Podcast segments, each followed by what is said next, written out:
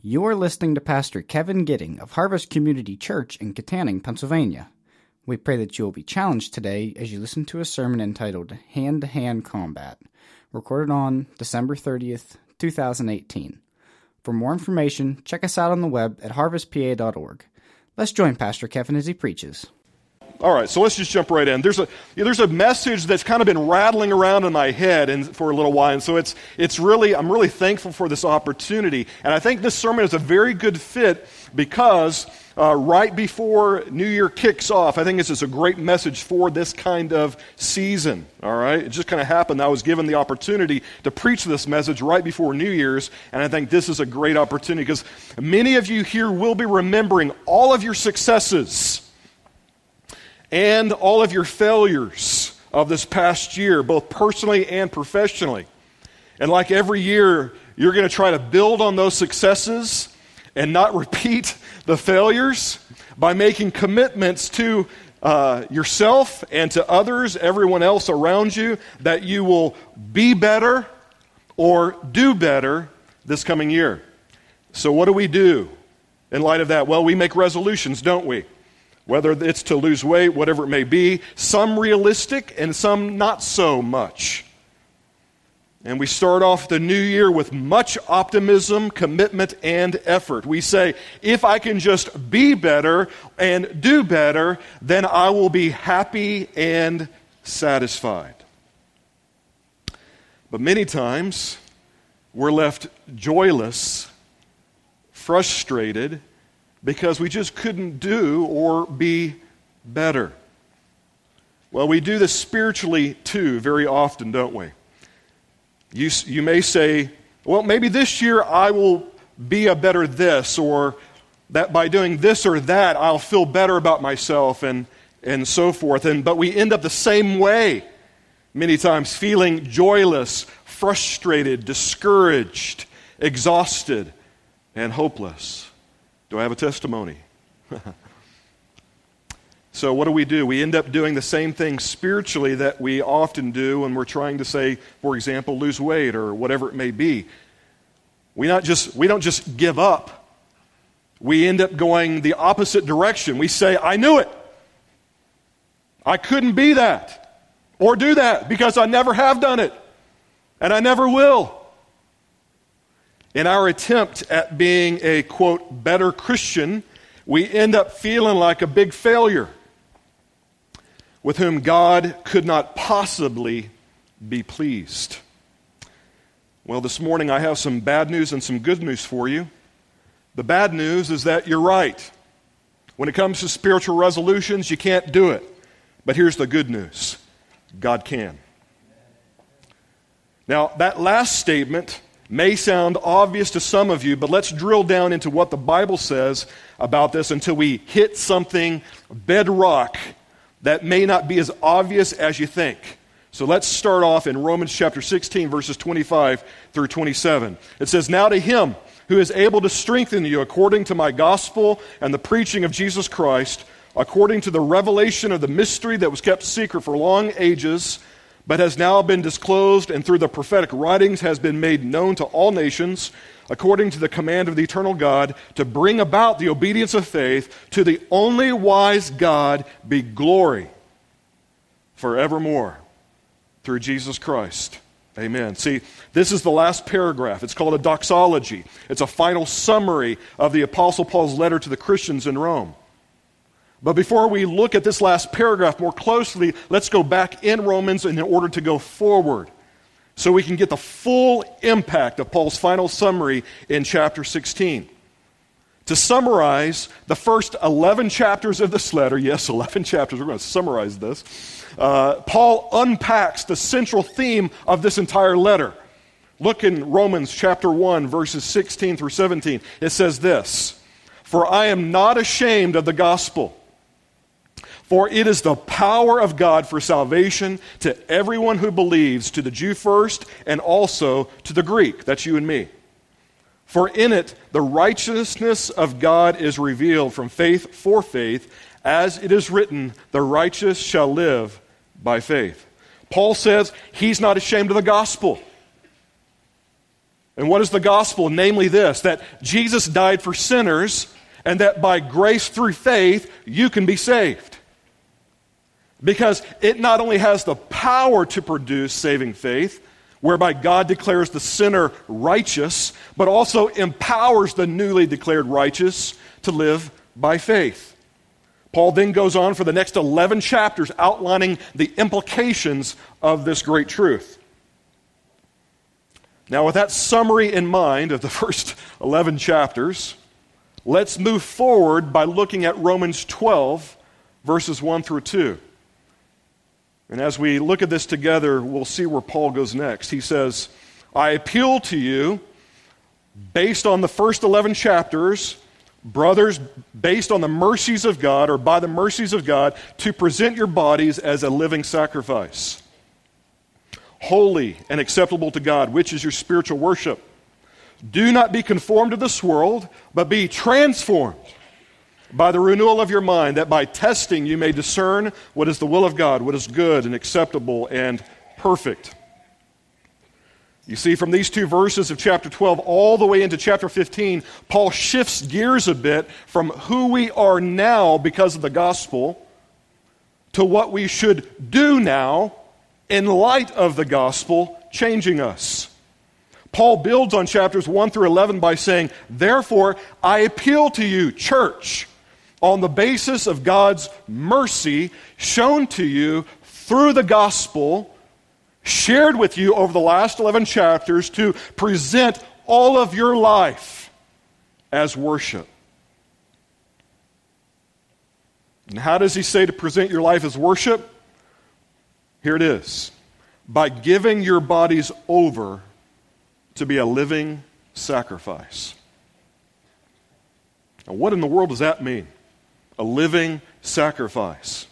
It's interesting that Paul uses this word living to describe a kind of sacrifice because a sacrifice was usually a dead body, not a living one.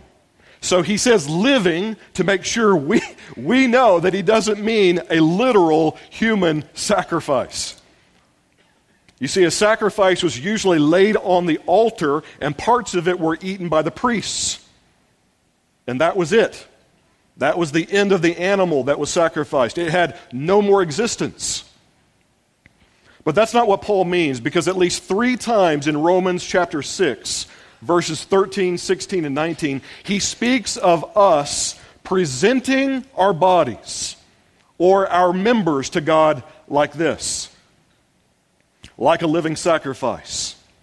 And in every case, it is so that our members, that's the word he uses often, our members, our arms, our legs, our tongues, our eyes, our sexual organs would become instruments of righteousness.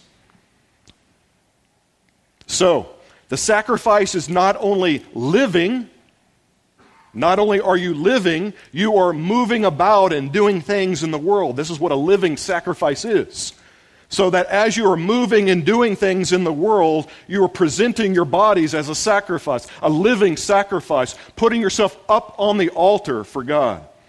That's what it looks like to present your life as worship.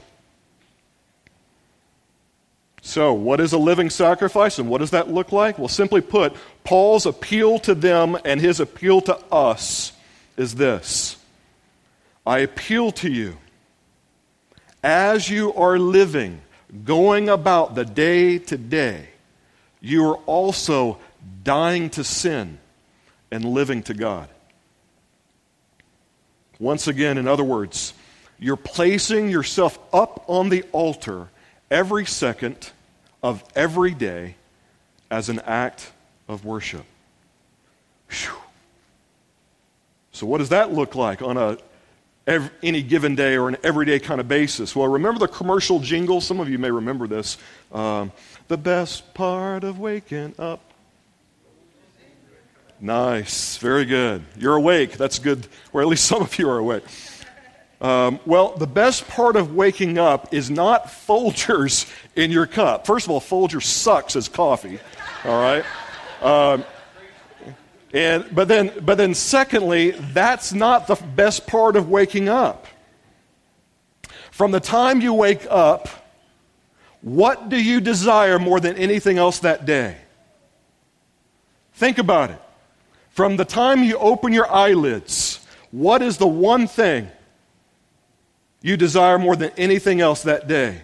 If it's not to experience all that God has for you in Christ, then there's already a problem. It's at that point that you jump into the deep end of the pool, so to speak, and go all in with your desires. In other words, setting your face on one resolution for that day God, help me to experience or have the desire to experience all that you are for me in Christ.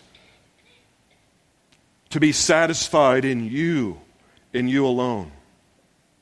There's a famous preacher who called it getting your heart happy in God from the start of your day. It is a heart pursuit of finding all of your joy, all of your satisfaction, all of your happiness in God. It calls for a heart check. And this is a, a, little bit of a discipline, spiritual discipline that God has been working out in my own heart. And when you think of discipline, you think of a pretty heavy word. But what I mean by that is that, that when I wake up in the morning, I'm not and as I'm maybe reaching for Starbucks, not Folgers, um, I am setting my face towards one resolution that day. God, will you help me to experience all that you are for me in Christ? Will you help me, God? Because I can't do it. Maybe, like even this morning, I woke up a little bit insecure about preaching today. And I said, No, no, no, no, no, no. God, will you help me to trust you? Will you help me to experience all that you are for me in Christ? All the joy, all the satisfaction, all that you bring because of the gospel, will you help me do that? And God, I'm going to set my face towards that today. I'm going to jump all in the deep end of the pool. I'm going to push my chips in and say, I don't want any other desire today other than that. You see, the best part of waking up is saying, God, I'm here. My life is worship to you. Whatever I want to experience, all that you are for me through the gospel. It's a heart check. If you do that, guess what will happen? If that is your spiritual resolution every single day, then you will be killing sin as a byproduct. Many times, what we do is we think about the sin too hard. Our focus is on killing the sin, not joy in God. But if your pursuit is joy in God and experiencing all that He has for you in and through the gospel, guess what? You're going to kill sin. All of that's going to fall off because your eyes are focused on one person only. By grace, through faith, you have been saved, not of yourselves. You don't want anything to get in the way of experiencing all of Him. But you do this by making a choice first a heart check. It's an act of the will to say, God, even if I feel like kicking the dog today, God, will you help me not kick the dog today? Will you, will you help me because I'm irritable, I'm grumpy, I'm this, I'm that? God, will you, will you help me? And I'm going to make a choice first. And then what do you do? You find creative ways to saturate every day with the Word of God in prayer. The way I do that is through listening to sermons as I work, listening to sermons as I drive, listening to the Bible, uh, the ESV app, for example. All day long, even as I'm going about living and doing, I, am in, I have one spiritual resolution, one pursuit to experience all that you are for me in Christ. God, would you do that for us today? And what do we find as a result of this pursuit of life as worship? We find a spiritual resolution that actually has the potential to really stick. We find real, lasting, meaningful change, what Paul calls transformation in verse 2. Look at it with me. In verse 2, there is a negative command and a positive one. Negatively, don't be conformed to this world. Positively, be transformed. Not conformed, but transformed. And notice it's both. It's not one or the other, it's both. We need both, conforming and transforming. But many times, as we focus on these two things, we focus more on the conforming part and not on the transforming part. Why do we do this? Well, I think if, because I know me, and I'm assuming if it's me, it's you, because we're all sinners in all this. Well, I think it's because of control and convenience. Because I know for me, I could look at the world, when, the, when it comes to conforming or non conformity to the world, I can look at the world, make a moral inventory of what's bad and good, and then do the good without any need for God whatsoever. And that is blasphemy as a Christian. Blasphemy. I've heard it said you can put lipstick on a pig, but it's still a pig. And then I heard one of our support staff this week said it in a Pennsylvania kind of way, and I'm not going to tell you who she was unless you ask me afterwards. She said it this way You can put a bow on a turd, but it's still a turd. I guess that's the Pennsylvania way. Can I say turd in church? You see, our pursuit should be transformation that leads to nonconformity to the world. Transformation is the goal. If you start off with nonconformity to the world, all you're going to do is be a nice little moral Christian. But if you go, God, I want to experience all that you are for me in Christ, and that means total transformation, not lipstick on a pig, then guess what? Nonconformity to the world will happen as a byproduct. Killing sin will happen. You will live to God. Once again, you do this by making a choice first. First thing in the morning. It doesn't even mean you got to read the Bible for three hours. It's just an act of the will to say, God, no, I want you. I don't even feel like I want you, but I want you. it's like what the, what the guy said in the, in the Gospels. He says, I believe. Help my unbelief. That's, that's what we're talking about. Help me to experience all that you are for me in Christ. And then we find creative ways to saturate, saturate, saturate every day with the Word of God and prayer as you're going about doing things. So let's back up and review what Paul is saying in verses 1 through 2. First, he says that change should be a part of the Christian experience. And this change looks like nonconformity to the world in and through total transformation. And one way to symbolically describe this as a living is as a living sacrifice. Namely, once again, dying to sin, living to God.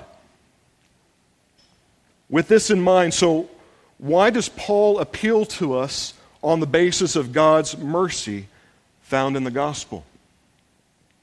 Based on everything we've just said, why does he appeal to us on the basis of God's mercy in the gospel? It's because of this, I believe.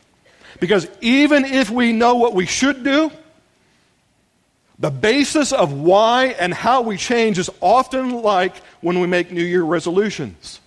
Namely, we give crazy, crazy amounts of effort to be better and do better in order to feel better about ourselves. Folks, this is not why and how we make spiritual resolutions as Christians. That's blasphemy. Why? Because this puts you and me, it puts self at the center of our change rather than God. See, you, God knows our temptation towards self centeredness. He knows our temptation towards self reliance and self sufficiency. Black. Self, self, self. And He's taking an axe to the root of these tendencies by saying, even if you know what you should do, you can't without me. It's about me. It's for me. And the power to do it is from me, not you. So let's double down on this truth by looking at one thing we skipped over in describing this living sacrifice. It says this sacrifice is to be holy and acceptable to God. Now, Paul, you, you had me when you said change is important. We all want that if we're honest with ourselves. And, and, and Paul, okay, I think I can look at the world and what the Bible says I should do and do those things that don't conform to the world. I can even make a list of those things and check them off one by one and feel really, really good about myself. But, folks, change that looks like a holy and acceptable living sacrifice to God, that's impossible for you and me. I know me. I know you. And we can't live up to that kind of standard even on the best day of the year. And we see Paul saying, absolutely, on your own, in your own strength, based on your own merit, your own work, your own effort before Holy God, absolutely you can't. Once again, that's why Paul started with the basis for any of this with, I appeal, I beg you, brothers and sisters, by the mercies of God in Christ. You can't do it. So I appeal to you based on what God has done for you in Christ. Because it is only in Him, by Him, through Him, and for Him that any of these things you should do in chapters 12 through 15 are even remotely possible. You see, many times our spiritual re- resolutions add up to how you can be a, a nice little moral Christian. Church, we, we've got a lot of nice little moral Christians walking around. What we need are God centered, God empowered resolutions. Not more morality, not more therapy, not more religion. Jesus says this These people honor me with their lips, but their hearts are far from me. You see, God doesn't want your religion, He doesn't want your morality. He does not want to produce nice little moral religious Christians. Church, Jesus wants your heart. You see, church, he's a oh, he's a jealous God. He's a jealous God. He, he loves you so much. He will do whatever it takes to have your heart, even sending his son to the point of death, even death on a cross. You see, this is bad news to some of you, and it's good news to others. For those of you who bank their hope in their own self sufficiency in justifying themselves before a holy God, and who also do the same thing in living out the Christian life, expecting great change to happen, this is horrible news because you can't do it and you're frustrated but this is great news for those who bank their one and only hope in the grace of God through faith and in the all sufficient work of Jesus on their behalf, justifying them before a holy God, and who also live the Christian life based solely on this justifying, sustaining grace of God. You see, church, real, lasting, joyful, meaningful, Christ exalting, gospel empowering, transformational change can only happen when it flows from His hand to yours. And, folks, here's the good news Jesus did it, He saved you. And now He does it all for you because you can't. Are you okay with that? No, I mean, are you really okay with that? Are you willing to let this gospel of grace shred to pieces every bit of pride you have left? It's like when Jesus was going to wash his disciples' feet right before the cross. And he says, he, you know, he, he's got his undergarment off, and he takes his outer garment off and has his undergarment, puts on a little sash, and begins to wash the disciples' feet. And, and Peter says, Oh, no, no, you're not going to wash my feet. And there's the pride.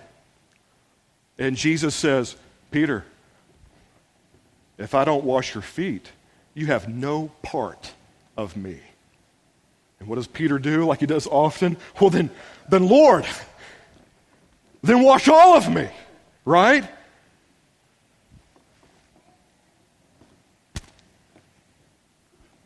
Like Peter, if you're willing to lay down all of your pride and let Jesus serve you, you'll find everything your heart ever desired. You know why? Because you'll get more of Him. More and more of Him. You'll get all of Him. Here's what I mean by Jesus serving you, because some of you have never heard that before, and you're thinking, wait, Jesus serving me? What does that, what does that even mean? Well, let me, let me give an example, especially when it comes to God serving us to accomplish spiritual resolutions. Imagine this. Imagine you are paralyzed from the neck down.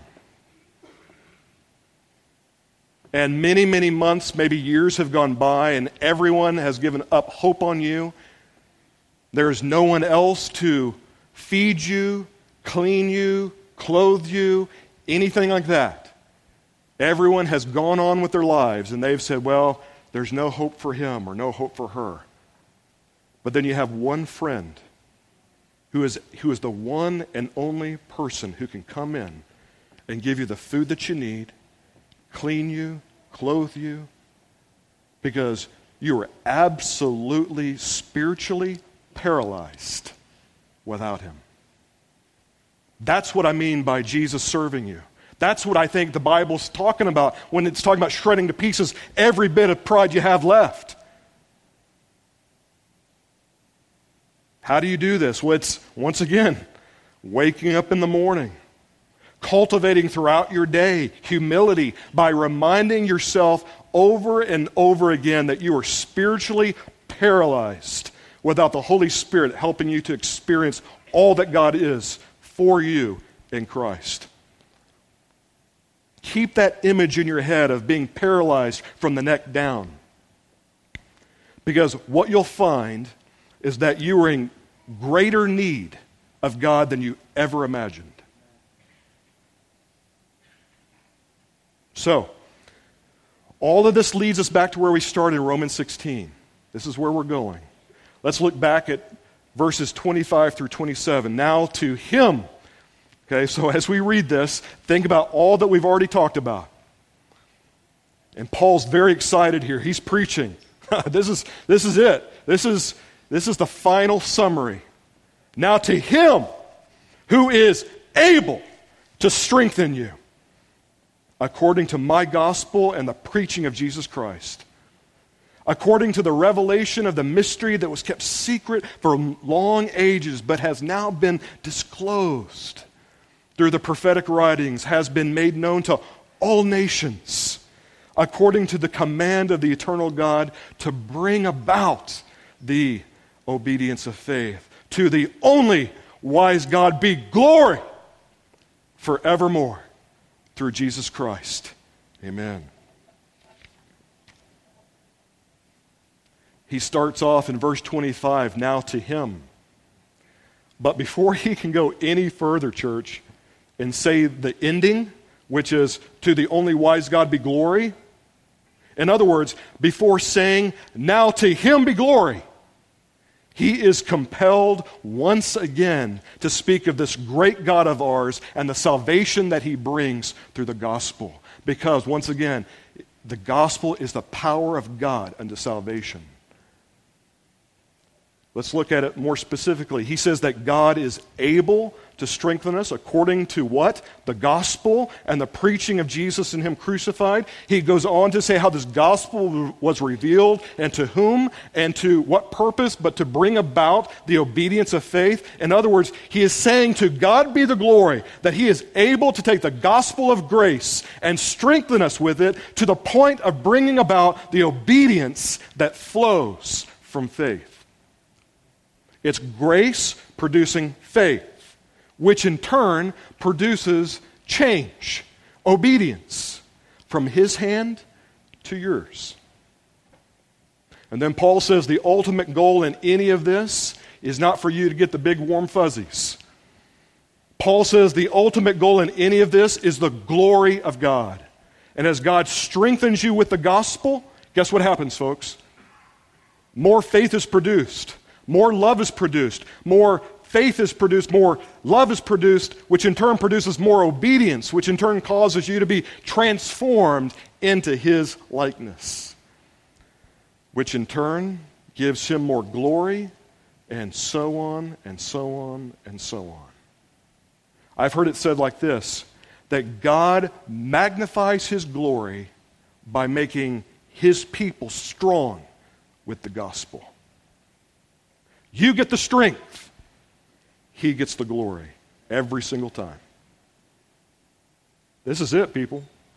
Paul is just summarizing what he's already said that our problem is this. Here's your problem. Here's my problem satisfying the wrath of God. And why is this a problem? Because we can't satisfy the wrath of God. So Christ did it for us. And now we are united in Him in His life, His death, and resurrection by grace through faith. If you've put your trust in Him, you can't save yourself. The Bible says you must be born again. You can't hope to change in any way spiritually. You may, might as well just give up right now with any spiritual resolutions if you're not born again. Will you trust Him today? Will you trust in Jesus Christ by faith? For the Bible says, For the wages of sin is death, but the gift of God is eternal life through Jesus Christ our Lord. For those who have put their trust in Him for salvation, who are born again, who have experienced the new birth, who can see the glories of God in Christ, who want to also continue to be transformed into his likeness and want real change, the problem is this that you can't do it without him. Just like you couldn't save yourself, you can't sustain yourself without him. He must do it. Oh, but church, I've got great news for you this morning. He is more than willing. Embrace this by faith this morning. That he is more than willing and he is more than able to save you and strengthen you through the gospel to bring about the obedience that comes from faith. You see, the heart of the gospel is that Jesus Christ, the righteous one, the righteous one, died for our sins and rose again, eternally triumphant over all of his enemies, so that, that there is now no condemnation for those in Christ Jesus, but everlasting joy for those who trust Him. You never, never, never outgrow your need for this gospel. Christians, you don't begin the Christian life with this gospel and then leave it behind and get stronger with something else. See, God strengthens us with the gospel to the day that we die. Some of you treat the gospel like it's so if like the Christian life were a building, you treat the gospel like it's one of the rooms in the building called the Christian life. You go to the first room, you get saved, and then you go on to bigger and better things. Well, I'm here to tell you the gospel is the building. It's not one of many rooms, it is the building. So, what you're doing, much like a diamond, you're putting that gospel up in front of you every single day, and the gospel is a diamond. You're just looking at different aspects of that diamond every single day and drawing strength from it. The gospel is the lens through which we see and do everything as Christians. It's how you love your spouse. It's how you serve your children. It's how you greet your coworker. It's what you do with your neighbor. It's everything. Practically speaking, how do you forgive somebody? You first embrace how you've been forgiven. This is the vertical. You embrace all that you are because of Christ. All that He's done for you in the gospel. And you receive that forgiveness. And when you know that you've been greatly saved and greatly forgiven, then you extend that forgiveness to others. God, would you help me to fully embrace and grasp how much I've been forgiven? And then, based on the mercies of God, based on your mercies in my life, will you now help me to to forgive that person who's offended me? Will you now help me to love and to serve like you have loved and served me? And then will you give me the power to do it? And he says, Absolutely. Now, I'm not saying, and neither would Paul, that we, that we shouldn't give effort. I think you're, you're hearing some effort on your part. Paul says this about himself when it comes to effort in 1 Corinthians 15:10, "But by the grace of God I am what I am, and his grace toward me was not in vain. On the contrary, I worked harder than any of them, meaning the apostles, though it was not I, but the grace of God that is with me." Oh, church, we, we give effort we give crazy, crazy amounts of effort, but it is spirit powered, gospel driven, faith fueled effort. It is grace driven effort. It is love driven effort. It is joy driven effort. It is delight driven effort. Because, God, I want nothing to get in the way of experiencing all that you are for me in Christ.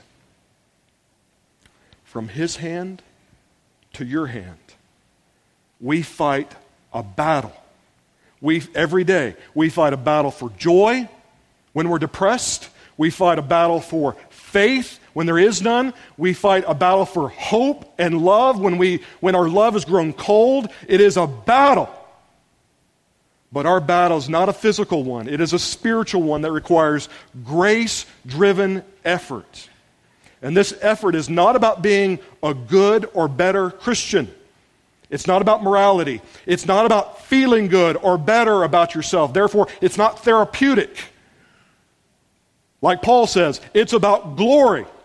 It's about getting more and more of God, being born again to experience and to be satisfied in all that God is for you in Christ.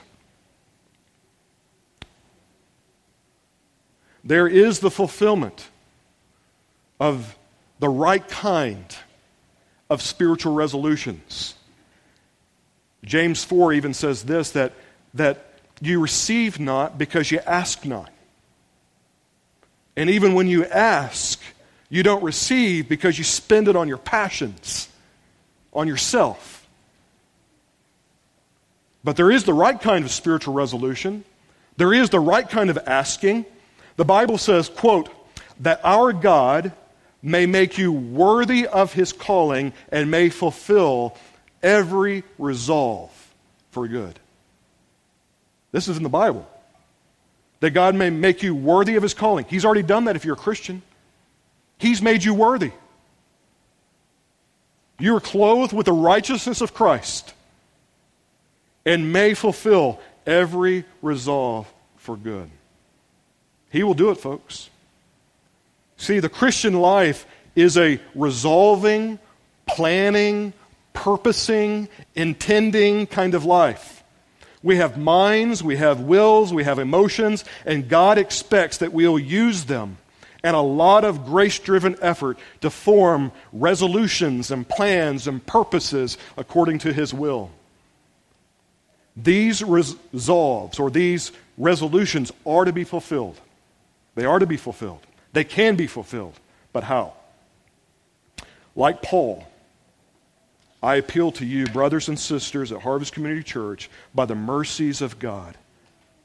By the mercies of God through the gospel, to present your bodies as a living sacrifice this year, laying down all of your dreams, your desires, your passions, your obedience, your New Year's resolutions before Him, and to say, Not my will, but your will be done in my life. From the very beginning of your day, every single day, God, get my heart happy in you. And then laying down your self sufficiency, your self reliance, your self centeredness before Him. By depending on Him, by trusting in Him, and allowing God to strengthen you with His Spirit, His grace, and His gospel to bring about this year the obedience that comes from faith. Thank you for listening to this sermon from Harvest Community Church. We invite you to join us at any one of our four campuses located in Kittanning, Petrolia Valley, Indiana, and Freeport. For more information, check us out on the web at harvestpa.org.